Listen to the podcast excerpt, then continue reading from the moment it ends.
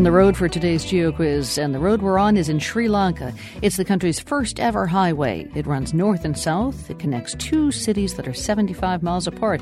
One is Sri Lanka's capital, the other is a southern seaport.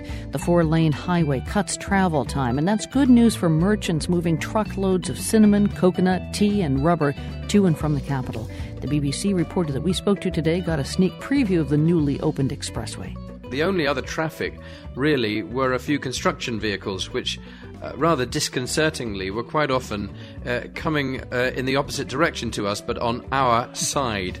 So we had to be a bit careful of the uh, of that kind of eventuality. Yeah, let's just hope they work the snags out, and we hope you can name the two cities this seven hundred million dollar highway connects. The answers are just around the bend.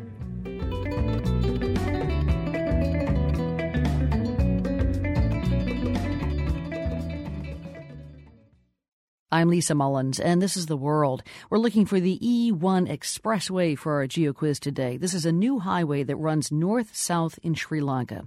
The expressway is only about 75 miles long, but it opens up a major transportation corridor. The BBC's Charles Haviland has been driving along Sri Lanka's first major highway. Where, where exactly does the road go? Well, it starts in Colombo, the uh, economic and commercial capital of the country, which is about two thirds of the way down the west coast of this fairly small island and then it goes down to the deep south, down south, as they say, uh, to a place called Galle, which you may recall from the tsunami. It was very, very badly hit. It's one of the oldest and quaintest towns in Sri Lanka. It was built in the Portuguese and Dutch eras, uh, in other words, uh, about the 16th, 17th, 18th centuries. But it's also an important agricultural area of the country. They grow quite a lot of spices like cinnamon and cloves, and they grow tea uh, in some of the hills in the uh, interior. And I think that obviously both the tourism and the business were there in mind when this road was constructed. This really very novel and unique road. It's a novel and unique road because there's none other like it, or is there something about the nature of the road itself? Mainly that there's no other like it. I mean, You'll normally be on a single roadway, sharing the road with the stray dogs and with pedestrians, course, who will be crisscrossing it, and with what Sri Lankans call three wheelers, which are motorized rickshaws, which seem to ply all over the country, and with two wheelers, of course, motorbikes, and with very, very noisy buses, which when you get stuck behind them, you often can't actually pass them.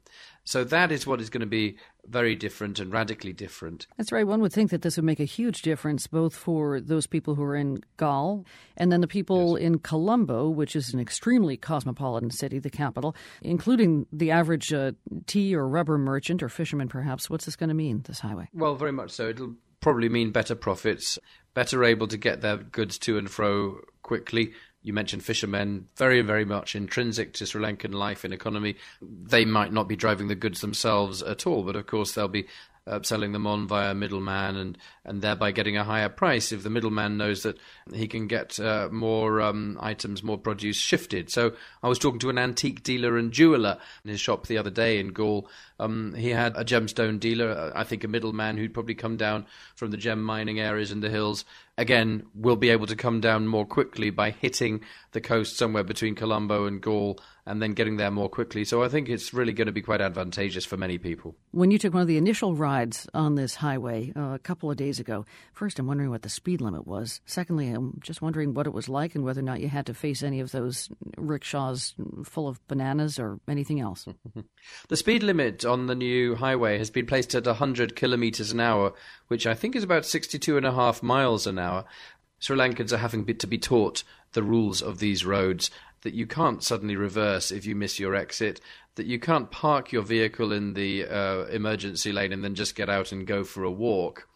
There were some three wheelers, some motorized rickshaws, which interestingly will not be allowed now that the road has officially opened and uh, people going uh, against the flow of traffic will not be allowed, which is what exactly what the construction vehicles were doing. So I had a bit of a unique taster, but I'm looking forward to trying it for real next time I want to go down south. The BBC's Charles Haviland speaking to us about the new highway from Colombo to Galle, both in Sri Lanka, both the answers to our geo quiz. Nice to talk to you, Charles.